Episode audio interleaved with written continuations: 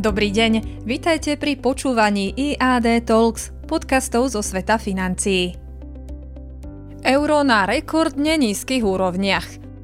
Spoločná európska mena tento týždeň dosiahla najnižšiu úroveň voči americkému doláru za posledných 20 rokov.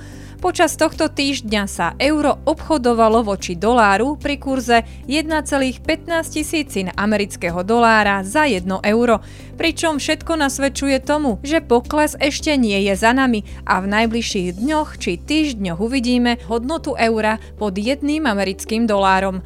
Pre eurozónu je tento vývoj nepriaznivý, lebo svedčí o nedôvere investorov v spoločnú európsku menu. Slabá mena je vo všeobecnosti vnímaná negatívne, lebo investori, ktorí držia aktíva v eurách, strácajú na hodnote v prípade, že by svoje aktíva chceli predať a konvertovať do inej meny. Ak sa naplnia odhady analytikov, tak v nasledujúcich mesiacoch by sme mohli vidieť klesnúť euro až na úroveň 0,8 amerického dolára dolára za 1 euro. To môže byť pre európsky kontinent, ktorý sa momentálne borí s vysokou infláciou, veľmi bolestivé. Vzhľadom na to, že svetové komodity sa obchodujú v dolároch, tak slabšie euro bude zvyšovať aj tak už dosť vysoké inflačné tlaky. Najmä ceny ropy a plynu, ktoré už teraz spôsobujú vysokú infláciu, budú po prepočítaní na eurá ešte vyššie. Osud eura stojí a padá na Európskej centrálnej banke. Tá stojí pred neľahkou úlohou. Ak zvýši sadzby tak, aby spomalila infláciu, tak mnohé južné európske ekonomiky budú mať problém prefinancovať už aj tak vysoké dlhy.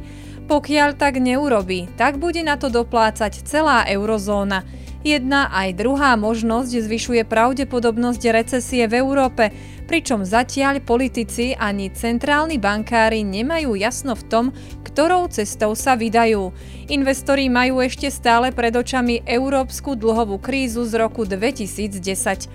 Aktuálna situácia sa až nápadne podobá na rok 2010 s tým rozdielom, že teraz je zadlženosť Talianska v pomerových ukazovateľoch ešte vyššia, ako tomu bolo naposledy. Na príklade južanských ekonomík je vidno, ako populizmus a nezodpovedné správanie politikov môže mať celoeurópske následky. Pre Slovensko by situácia na juhu Európy mala byť varovným mementom. Tohto týždňový komentár pre vás pripravil Roman Vitásek, portfólio manažér IAD Investments. Ďakujeme za počúvanie.